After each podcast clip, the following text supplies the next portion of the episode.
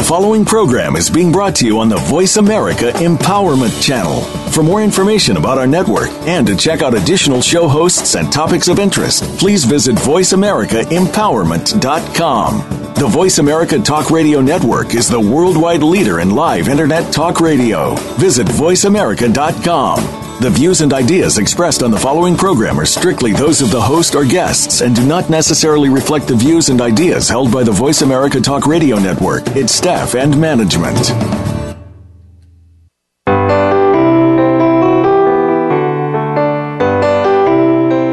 Have you lost a loved one recently? Do you find it hard to move on with your life? There are lots of questions and a quest for a solution. Where do you start? Welcome to From Morning to Morning with your host, Rabbi Mel Glazer. Rabbi Mel and his guests are here to guide you through the different stages of grief and help you heal from your loss. You'll come away with a much better understanding of how you can move forward. Now, here's Rabbi Mel.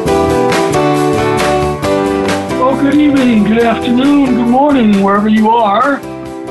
I notice that I'm on all time, day and night, and so you can listen to me whenever you want. I think that's pretty cool. Um, we're going to talk about one of the saddest parts of, of grief and mourning tonight, uh, and that is suicide. And I'll tell you why. Because on um, Friday night, a, a man who used to be a member of my conversion class, he and his wife were born Christian, and they were uh, converting to become Jewish. But they began, he began to have some addiction problems and he became a drug addict. And so they stopped coming for a while, for about a year. And then last uh, two Friday nights ago, he either committed suicide or accidentally killed himself with an overdose of heroin. It, it was especially sad because there were two kids involved I think there were six and four, and they're the ones who found their father's body in the house um, with all the stuff that you use when you drug up and all that. Since I never did that, I don't know about needles and things like that. And the husband and wife were going through a divorce because she had decided months ago she could not live with him like he was and that her kids could not live like that anymore. So we got all kinds of problems here. Not only was the marriage disintegrating and ending, but then he died of an overdose of drugs. I think it was suicide. I think he had enough. Maybe it was and maybe it wasn't, but I'm going to talk about suicide tonight anyway. So I feel bad for her. She has these two griefs to shoulder the grief of the disappearing marriage and the grief of the sudden death of her husband, her former husband. And so I officiated the funeral because he was my student, and his family asked me if a minister could co officiate at the funeral with me. And I agreed because he wasn't Jewish yet, and so therefore I had no problems with that it was such an interesting funeral for me. It was the first one I've ever done with a minister. And the minister gave a classical eulogy and spoke about the memories and stories and and how good this person was. because the purpose of the eulogy is to comfort the mourners. The mourners are really the objects or the subjects of the eulogy. Uh, the poor guy who was dead wouldn't know one way or the other. So the ministers, so our job as clergy was to try to comfort the mourners. So he did the best he could. He told stories and all that. You've all been to funerals like that. What happened is, I'll give you the secret. See, used to be that we rabbis and priests and ministers and imams would go over to the house the night before the funeral or the day before, and we would talk to the relatives who were there, and we'd come with a pen and a pad of paper, and we would copy down all the stories and all his hobbies and et cetera, et cetera, and then we would go home and we would write out verbatim what they said, and then we would tie a nice bow around it, either using uh, Jesus or God or Allah or universe or spirit or whomever you think you you worship. And that was supposed to comfort the, the, the mourners. There were about 150 people present.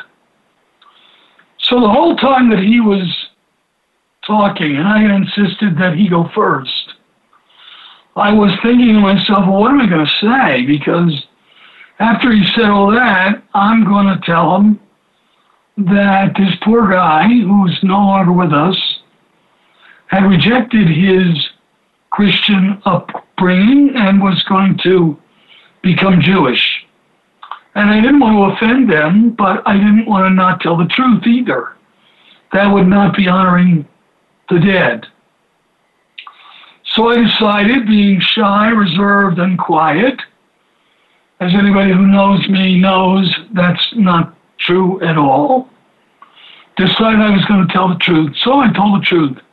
I said he and his wife were in my class and they were going to be Jewish and and uh, he didn't believe in Jesus anymore as the Son of God. And then I talked about grief and how you say goodbye and many of the things that you've heard me say over the past six or seven months. I talked about what they need to do. You come back to the cemetery, you forgive him for whatever you need to forgive him for, you apologize to him for whatever you need to apologize for, you thank him, you tell him you love him, and you say goodbye. And then, so, uh, then we began to put some earth on the on the coffin, which is Jewish tradition. And even though I was the only Jew there, the, there were 25 or 30 members of his family and friends who also did that. It was very moving, and I was happy for them and for him that they did that. So the question tonight is what do you do about suicide? It's not like, you know, somebody's got Alzheimer's and, and they're dying for three months or three years, they don't recognize anybody, and they steadily go downhill. Suicide is sudden. There's nothing you can do about it. And the worst part of suicide is that you start to blame. That's what happens. Somebody commits suicide, friends and relatives start to blame. And they blame anybody and everybody. Uh, why didn't you know? Why didn't you see it? Why didn't you take him to the hospital when he was getting worse? Why, why, why? And then, of course, why did God let this person do that? Why does God, who we believe is a good, loving God, why does God allow this? And if you believe that God is in control of the world, why does God let this happen? So I spoke to the wife yesterday and today, and we talked a lot about forgiveness because the secret of grieving for a suicide is that not only are you sad, but you are angry. She's very angry with him. How could you do this to me? You're leaving me all alone. What about the kids? You're not going to see them grow up. And how do I explain to the kids what you did? And how do I keep them from being afraid the rest of their lives because daddy did what he did? Well, the kids were old enough to know that he was ill. So the wife was angry at him. And I don't blame her. And those of you who have been part of a family where a family member has committed suicide, you get angry. And you know that's a secret because you're not supposed to say it. And the relatives are not supposed to say it because it's considered in bad taste. How can you be angry at somebody who just died? Well, folks, you can. He died, and look what he left. He left chaos. He left a family fatherless.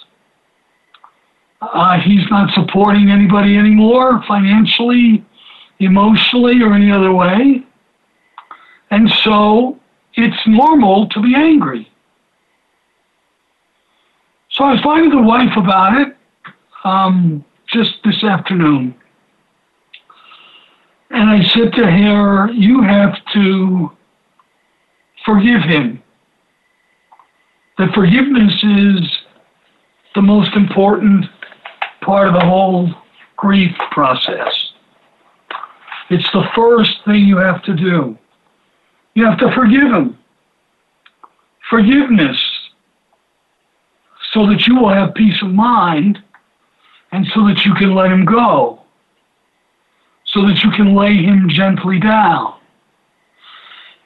What I did not say was, but I will, is that grief, I've said this before and you've heard me say it lots of times, grief is letting him die, not keeping him alive emotionally, but letting him die. And the most important way to do that is to forgive him. And she had a lot to forgive him for. So, what is forgiveness? Um, you know, some people say it's an action, it's not an action. Or an attitude, it's not an attitude. Forgiveness is really a process. It doesn't happen today or tomorrow. It takes time. Surveys tell us that most people are resilient. And by the end of two years, they usually can recover from a death. Suicide is different uh, because the memories keep coming back and the anger will always be there. And so, for example, it's harder when your spouse commits suicide to remarry because you're still carrying this heavy baggage uh, to your second or third marriage, and you have to find a way to put it down. Remember that forgiveness is for you, not for them. Forgiveness is for you, not for them.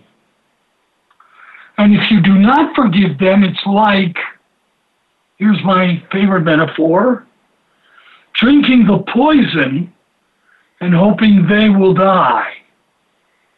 If you're so angry with them, you you you know you hope they will die, but he's already dead. So there's not anything she can do about it. But forgiveness, that's really what it means and most people are, are angry for a long time. And you can't forget to forgive yourself for being angry. It wasn't your fault. Suicide is not your fault. Um, only if a bus hits you is it somebody's fault. If a car hits you, it's somebody's fault. If a suicide bomber blows you to smithereens, it's somebody's fault. But otherwise, it's nobody's fault. It just happens. So you have to forgive yourself and the guilt that you carry with you. Because if you don't forgive yourself, you're going to have another loss. You're going to be unable to forgive yourself, which means you're going to be able, unable to live with yourself and lead a happy life in the future. That's the first thing I want to say. Second thing I want to say is that he died from an overdose, drug addiction. I believe that beneath addiction is unintended grief. Why do you become an addict? Because you are reliving the grief that you suffered at the death of somebody that you loved or somebody that you didn't love. It really doesn't matter. And one of the ways that you deal with that grief is to try to make yourself feel better. You know, there are lots of ways to make yourself feel better. You can eat too much. You can not eat at all. You can starve yourself. You can try to have sex with as many people as you possibly can. You can take drugs as much as you want. There are lots of ways that these are false healing actions, but most people that you and I know are susceptible to those kind of actions because we want to feel better. And we feel bad enough and angry enough sometimes, in addition to being sad, we're angry. And so, but we have to understand, and this is compassion, that beneath that, that drug habit is some kind of loss and some kind of grief. I'll say it again. Beneath addiction is unintended grief. He didn't intend to become a drug addict. It's not something he wanted to do. It's not someone he wanted to become. It was unintended. It was a reaction to some kind of grief that he never ever completed with. He never said goodbye to whomever died. He never forgave somebody who hurt him physically or emotionally. So instead, he did things that he shouldn't have done, and he became a drug addict. And because of it, look now at what he has caused for himself and for his family. We'll be back right after the break and talk some more about suicide. Find out what makes the most successful people tick. Keep listening to the Voice America Empowerment Channel. VoiceAmericaEmpowerment.com.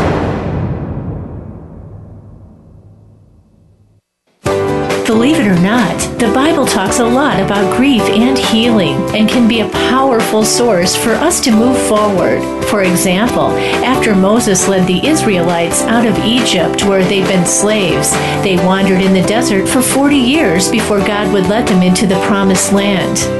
God only wanted those who'd been born free, who'd never known slavery, to enter Israel. Those who had been slaves had to die out before their descendants would be allowed to enter the promised land. Find out more in Rabbi Mel Glazer's award winning book, And God Created Hope. Available at Amazon and in Kindle format. When you're wandering after a life loss, you're really wandering in two directions at the same time. Part of you wants to go back and part of you wants to go forward. That was also true of the Israelites when they were wandering in the desert with Moses. They didn't want to go back to being slaves, of course, but they did want to go back to the familiarity of home in Egypt. It was predictable and known, and they were afraid, like everyone is, of the unknown. Find out more in Rabbi Mel Glazer's award winning book, A GPS for Grief and Healing, available at Amazon and in Kindle format. Success starts here. VoiceAmericaEmpowerment.com. It's your world.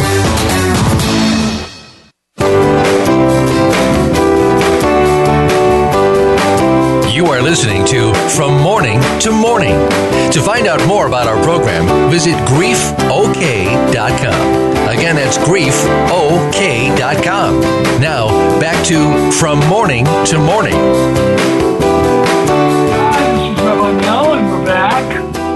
Talking about suicide this evening after a student of mine um, uh, overdosed on drugs last week, and uh, we've been talking about it. I want to read you some um, part of an article from the Huffington Post. It was written by a woman who's fighting herself with mental illness, in part as a result of family issues that sort of passed down that mental illness. And she was talking about suicide, and uh, she said that the main reaction that people get when they hear of suicide is he was a bastard, he was selfish, he only cared about himself.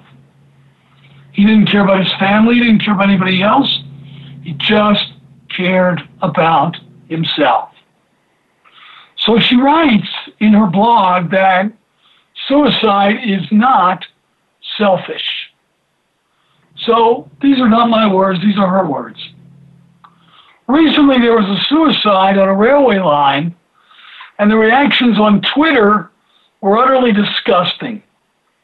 Among the comments were, I hope that selfish bastard who killed themselves on the Victoria line this morning is enjoying the depths of hell. Or if someone wants to kill themselves, they should do it in their own time, not when it interferes with others. Or who decides to kill themselves on a Monday morning? Or always in rush hour on a, morning, on a Monday, selfish bastards. So then she goes on to say, I am completely in a state of shock with people's heartlessness. I thought our society valued human life, but on Twitter, people's commutes appeared far more important than this human being's life. Yes, they may have been late to work. Yes, they may have had to get off a bus or use those legs they were blessed with to walk with. But some poor train driver hit a person. Imagine how traumatizing it was for them. Police officers and paramedics had to deal with the body I wonder how they slept that night. That person was somebody's child. Someone had lost their baby forever. They will never eat a Christmas dinner with them or hug them again. Imagine their pain. That person will have known people. They may have had siblings, friends, neighbors, or pets. The pain and loss that suicide brings is unimaginable unless you have been there yourself, and she has. That suicide is not a sign saying train delayed. That suicide is a human being just like you or me, and they have had and they had feelings, emotions, and memories.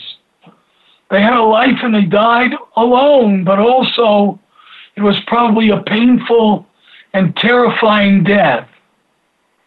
I have tried to take my life, and I can hold my hands up and say it is the most terrifying, traumatizing, experience. I do not know how that person was feeling, but I know how I have felt when suicidal. I know what it's like not to be able to think of anything else. I know what it's like to have a voice screaming at me to hurt myself and to not be able to hear anything else. I know what it's like to fight on for months hopelessly and to go every direction imaginable searching for hope, only to be disappointed and exhausted. Suicide is not as simple as deciding not to live, and we cannot know what was going on for that individual.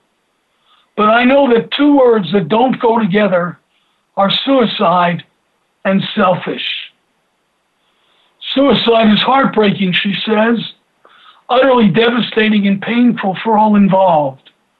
It is not selfish. If someone dies from cancer or asthma, then it's not selfish. If someone travels to Switzerland for euthanasia, then it is not selfish. It is not selfish. If someone's mental illness kills them, or if someone feels unable to live their life. It is, however, selfish to assume that your commute is of greater importance than human life and suffering. We need to start speaking about suicide more. We need to make it acceptable to talk about it so that people can ask for help. Maybe if it was acceptable to talk about and wasn't met with such disgusting comments on social media, then people would at least feel able to ask for help and lives would be saved. I feel pretty desperate here. People are dying from suicide every single day, and yet society lacks so much understanding around it. If you are feeling suicidal, you don't have to be ashamed and you are not selfish. But please reach out and seek help because things can improve. We can change in a minute. And that's her article about her comments about suicide not being selfish. And I will admit that, you know, there have been times when I have learned about suicides and I have said, what a selfish action that was. Because you're not just hurting yourself, you're hurting everybody who loved you. Or you're hurting everybody who didn't love you, but but but was your family. And at every family function after you commit suicide, you're going to be the main topic of discussion. Every holiday, every wedding, every bar mitzvah, they're going to talk about you, except they're not, because you're not supposed to talk about people who commit suicide. So I've been talking to the widow, and I tried to say to her, but you know what? There's another side to suicide. You are now free. You are no longer chained to him. He's not going to tell you how to live. He is not going to complain about anything you do ever again. You are totally free to become whoever it is that you wish, wish to become. If you want to stay just like you are, you have the right to stay just like you are. If you want to change, if you want to move out of town, whatever you want to do, you are now free. That's the other side of suicide. Now, she's got to decide what she wants to do. And she, as every survivor of someone who commits suicide, has to decide about how much anger there's going to be and how long it's going to last and how much guilt they're going to feel for the anger that they feel. And are they going to find themselves in a place in their hearts where they can feel free to continue to live. Because the secret is they didn't die. She didn't die. He died. She didn't. So you understand what I'm trying to say. Yes, it's terrible. It's just terrible. But she's still around. She still lives. She could get remarried or not. I don't know what's going to happen. She doesn't know what's going to happen either. Let me talk some more about coping with suicide. What do you do? What do you say? At the funeral, there were 125 people. Every single one of them knew that he was a drug addict. Everybody there knew he was a drug addict. And during the minister's eulogy, I kept wondering, how can he say all these wonderful things about this person who, yes, was sometimes happy, but at the end was so sad that he took his own life? How do you deal with that? Suicide can be one of the hardest losses you'll ever deal with. In the aftermath of suicide, there are some key points to think about. First, your loved one who committed suicide was not bad. Not bad. His or her soul was in tremendous pain. For reasons beyond your knowing, that soul chose to leave this world. You know, according to Jewish law, if you commit suicide, you're not allowed to be buried in a Jewish cemetery. That's the law, that's the tradition. For 3,000 years, it's been our tradition. And you know what? Every rabbi ignores that tradition. Why? We sort of legislate it out of business. We say, if you're if you commit suicide, you are not well. If you're not well, you're sick. And so we treat you as anybody else who died. And we bury you in the Jewish cemetery if you're Jewish because you are ill and we have compassion on you, and we don't show our anger by embarrassing your family and burying you somewhere else. No, we would never do that. And had this man been Jewish, he would have been buried in the Jewish cemetery. While you may believe that there are things you could have done and missed, you must find that place to trust that there is an all knowing and all loving universe that is always watching over your soul and its growth. If your thinking or beliefs tell you that a loved one's suicide was a horrible mistake, you should know that spiritually the universe oversees all souls. The universe has never lost, forgotten, or misplaced a soul. Now, I'm not quite sure I know what that means because I don't, the God that I believe in doesn't make people kill themselves. The God that I believe in stands for life. Now, perhaps he was hurting so badly that he had no life. I get that. But, but, there's always the but. Story. Derek had worked at a suicide prevention hotline for 10 years. It was not a paid job. It was done on a volunteer basis. During the day, he was an accountant for a large accounting firm and would often get asked, How do you stand working at a suicide hotline? What do you do when you can't save someone? Derek would always reply, My grandmother used to have a saying if everyone swept in front of their own door, the world would be a cleaner place. He explained that his grandmother's words were not about being a busybody and taking care of what was in front of you. I expanded that in my own life, he said, and in my work on the hotline. I think about my interactions, my reactions, and what I'm putting out in the world as what's in front of my door. It's the only world I have control over. What someone else does or thinks is what's in front of their door. It's never my place to go over there and start messing around. You understand what he means. So people come to me for counseling in my congregation. Not a lot, but sometimes.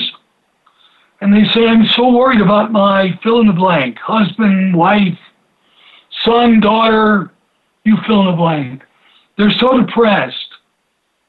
They're just so depressed, and I'm so worried that they're going to kill themselves. And so we sit in my study and we talk, and I try to comfort them. And then I give them the truth. I give them Derek's truth, and I say, You're not responsible. You do not have control over anybody but yourself. As my daughter used to say, You don't, you're not in charge of me.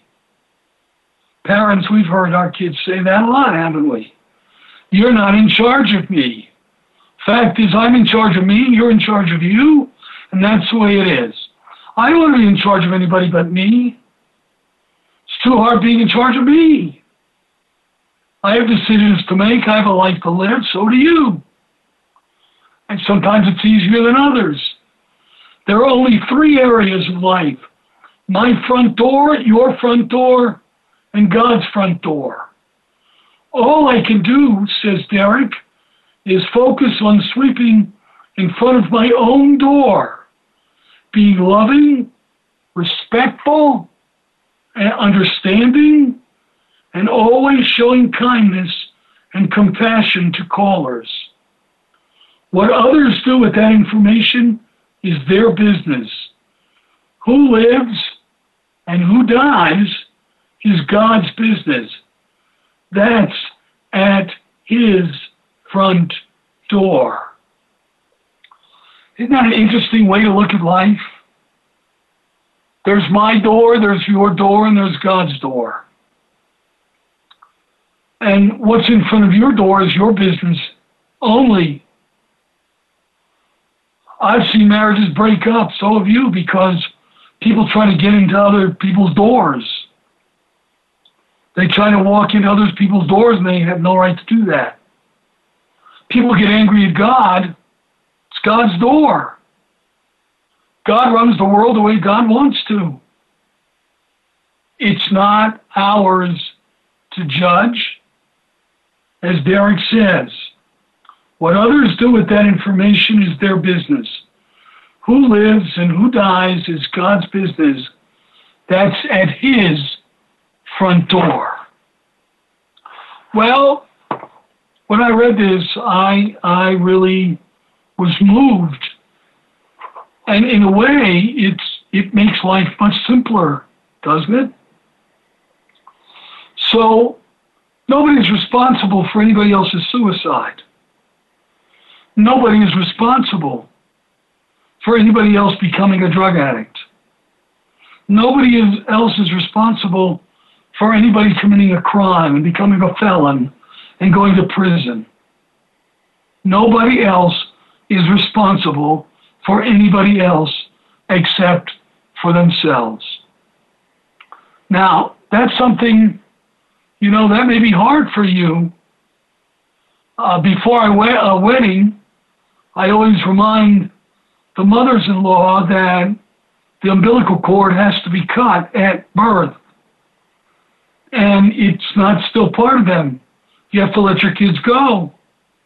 They have their own doors now. You have yours, they have theirs, and God always has God's. We'll talk some more about suicide and how you deal with it after the break. Stick around. Follow us on Twitter for more great ideas at Voice America Empowerment.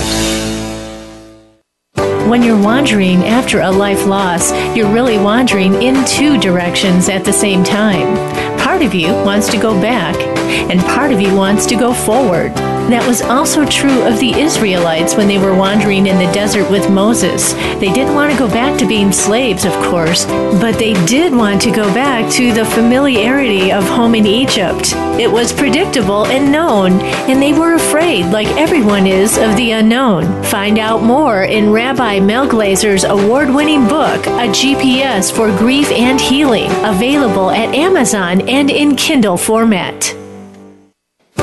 Believe it or not, the Bible talks a lot about grief and healing and can be a powerful source for us to move forward. For example, after Moses led the Israelites out of Egypt where they'd been slaves, they wandered in the desert for 40 years before God would let them into the promised land. God only wanted those who'd been born free, who'd never known slavery, to enter Israel. Those who had been slaves had to die out before their descendants would be allowed to enter the promised land. Find out more in Rabbi Mel Glazer's award winning book, And God Created Hope. Available at Amazon and in Kindle format.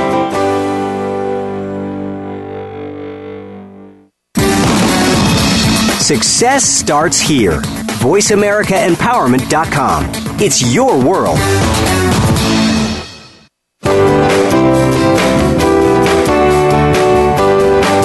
You are listening to From Morning to Morning.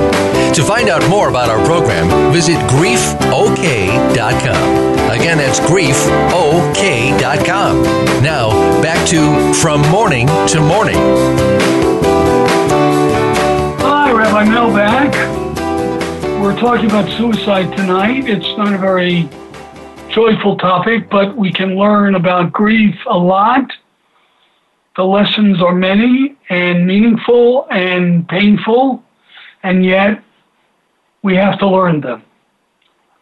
So, just before the break, I was saying that I was reading a story about somebody who works at a suicide hotline, and his friends asked him the question How can you work at a suicide hotline when you know some people on the other end of the phone are going to commit suicide no matter what you say to them. And his response is, It's not my business. There's three doors in the world there's my door, there's his door, your door, and there's God's door. And so all I have to do is focus on my door. It's the only door I have control over. I don't have control over your door. If you commit suicide, that is not my fault. We got to learn that lesson, my friends. It is not our fault. You know, I I remember when um, Robin Williams died. And as you may remember, Robin Williams committed suicide. And he was very, very sad. And everybody wanted to know how could such a happy guy like him commit suicide? I mean, he had everything to live for. His life was perfect. You know, he was wealthy, he was happy, he fine. He and then he committed suicide. So, how do we deal with that? That was only last August, uh, August of 14. So, uh, somebody suggested there are a few insights on his tragic death. One, Robin's death took suicide out of the closet. Because we were just saying we have to start talking about it. And when famous people commit suicide, so it sort of takes it out of the closet, using that metaphor in a, in a different way, maybe, and and allows us to begin to talk about it. If we talked about it more with depressed people, then maybe they wouldn't commit suicide. Maybe they could talk about their problems, talk about their issues. Uh, Robin Williams was a genius, you know. He was on the edge all the time. And he took us on the edge. And he did that too with his death. He took us right to the edge of life.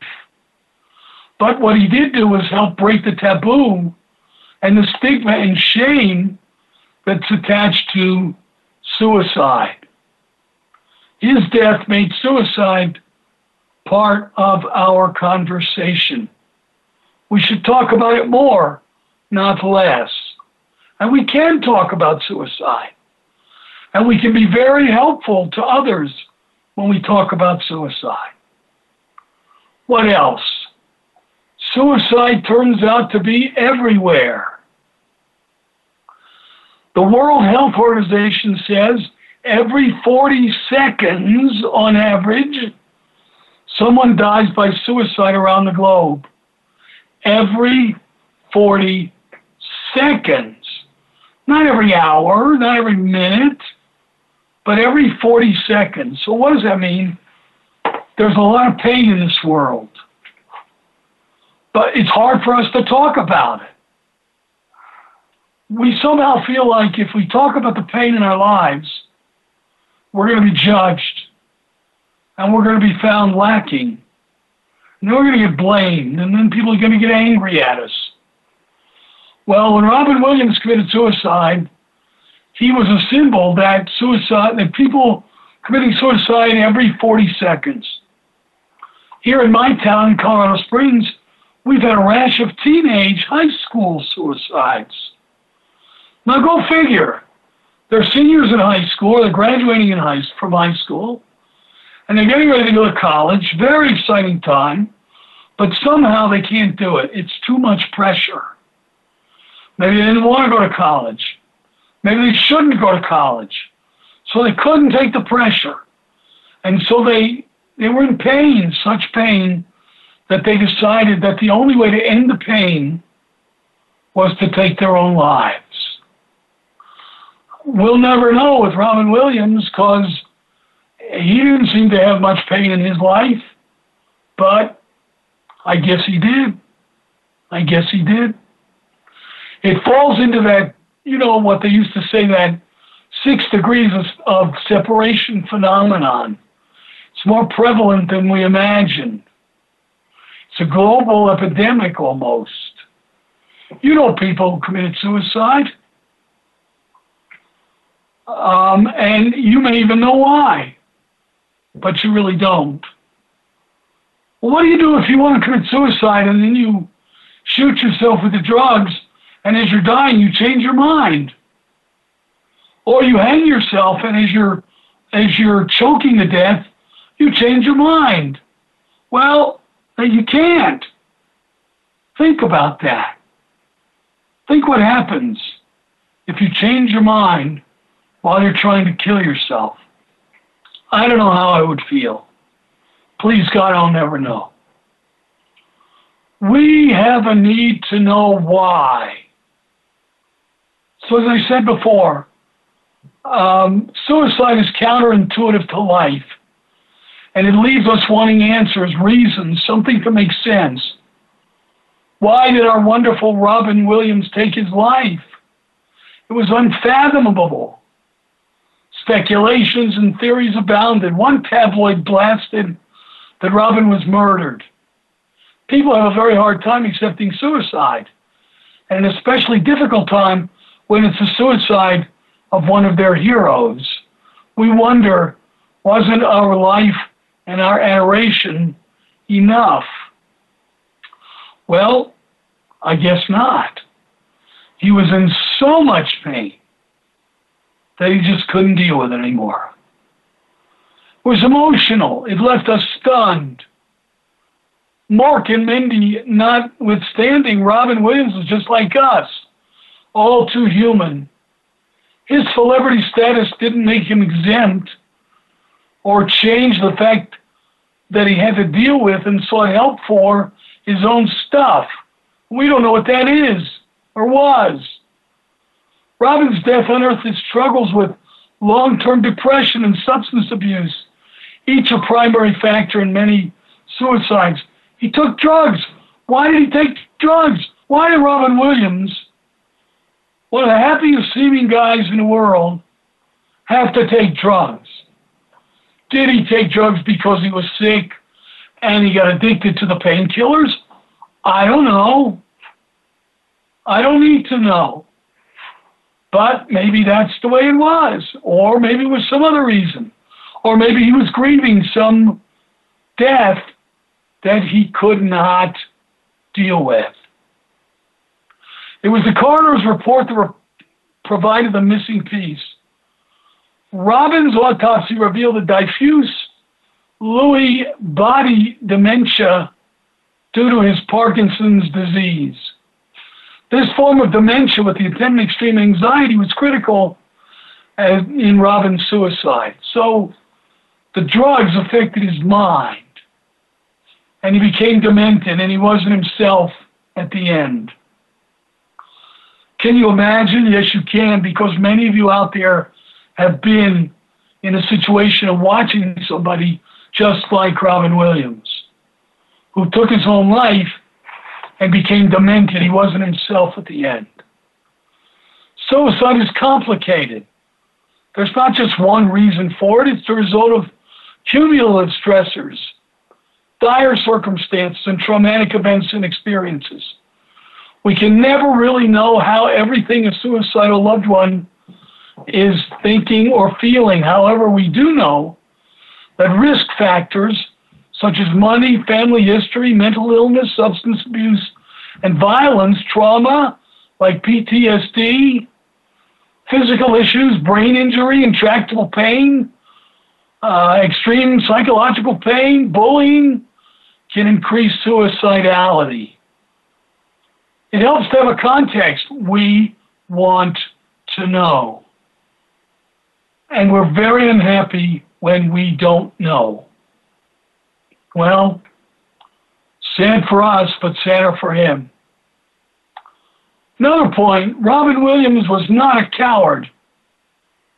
The shame and secrecy taboo of suicide leads to criticism, criticism and judgment. To the newscasters who suggested otherwise, let me be clear. Suicide is not an act of cowardice. Rather, it is an act stemming from extreme, extreme pain. Suicide happens for a lot of reasons, but cowardice is not one of them.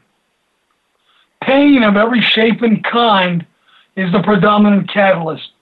And so, how do you respond to suicide with compassion, not judgment. Compassion is the only response to suicide. So, what you do is you throw your arms around the survivors and you say, I'm so, so sorry. I am so, so sorry. Dealing with suicidal grief is a hero's journey people can be cruel unconsci- unconsciously and inappropriately to those left behind. The surviving loved ones are often judged. What they didn't what didn't they do to save him? Robin's daughter Zelda was forced to withdraw temporarily from social media because she got verbal abuse and attacks posted following her father's death. Suicide rocks family members and turns the world upside down. And in the case of Robin Williams' family, the shock and grief were played out on the world stage because that's where he lived. But healing continues. His death has made us realize that his suicide is not about that the results of his suicide are about us. His death has increased our comfort zone so that we can now talk about suicide a little bit more freely and openly. And that discussion opens the door for more healing, understanding, and compassion. This is a gift to the planet. We learn from everything. We even learn to be compassionate when someone commits suicide. It teaches us that we must be more compassionate. We must be more loving. You don't know what's going on on the inside of, of someone else. You have no idea. You, we, we want to know, but we don't know. So remember, just remember, just because they look like they're happy does not mean that they're happy. Robin Williams looked like he could have been the happiest guy living on God's planet. But he wasn't. He was multidimensional. His art and his craft, his goodness and his caring And the impact of his death affected all of us. He has left a permanent tattoo on many a heart, and his star continues to shine in our hearts. So even though he committed suicide, in fact, Robin Williams and everyone else who commits suicide, they still live. I want you to try to remember that. Even though they died, they still live in our hearts. We'll never forget them. We'll always remember them. And therefore, they're still alive. Try to remember that. Try to take the good from the lives of those people who committed suicide, who did what you think is the worst thing possible that anybody could do. Try to remember, be compassionate, be compassionate. You don't know what's behind their door. I want to thank you for listening. It's not been a terribly happy uh, evening together, um, but we'll be back next week and I'll see you again. Thanks for listening from morning to morning.